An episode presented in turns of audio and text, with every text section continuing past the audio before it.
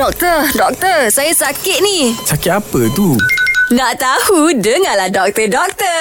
Doktor, hmm. ni ada orang tanya kalau makan ayam lepas operate. Ha, dia dia kat contohlah dia op- baru lepas operate kan doktor hmm. kan. Lepas tu dia pergi makan ayam. Lepas tu ya ke luka tu lambat sembuh. Ah, ha, tapi kalau dia tidur di, di hospital dalam wad ada je orang bui ayam. Betul. Ha, macam mana tu doktor? Okey. Sebenarnya daripada Hmm. jaga luka selepas pembedahan ni yang pertamanya kita mesti cukup protein dah. Hmm. Penyembuhan luka. Luka memerlukan protein untuk sembuh. Oh. Yang kedua dia memerlukan oksigen dan juga gluko.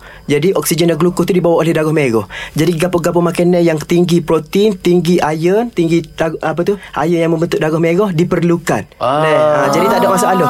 Makan ayam, makan kerang melainkan kalau dia ada alahai dengan benda-benda tu dan alahai menyebabkan dia jadi Ah. gatal apa Gatal. semua dia menyebabkan pesakit tu garu oh. bila garu senang kena jaga teh kumeh jadi lambat siap Contoh ah. makan makanan lauk, udang, sotong, kata-kata tu betul dek. Ha, kalau sebelum ni kita tak ada masalah Tak gatal pun makan Okey. Makan nak makan Makan lah Mak Syah Supaya budak sunat lah Ada Ah. setengah orang tak siwi Makan Betul. telur-telur ke apa ni takut gatal doktor. Betul dah Sebenarnya boleh Tak ada masalah pun Melainkan dia memang ada eh. alahai Bui lah budak tu Oh, ada- nak makan. Contoh makan telur nanti menanah ikut Tak ada Dan oh. nano tu sebab kebersihan Kebersihan. Ah, Lepas sunat Ha. ha. Lepas gapo Buat pembedah eh Dengar tidak mandi Tidak gapo Dan satu lagi pasal mandi Mandi tak ada masalah dah Lepas sunat ke gapo Tapi pastikan tempat tu kering Kering Mak Syah Ah, Lap Tempat luka tu kering Ha. lak kering ah. Pandai-pandai lah nak bagi kering Dia Ya. tutup lah sikit Ah, mu nak hadap kipas ke Ah, orang tu. Tak guna hair dryer Pengering Ah. Oh loh. Okey, terima kasih doktor. Okey sama-sama Ha, jelas ke tidak? Nak dengar lagi tentang kesihatan?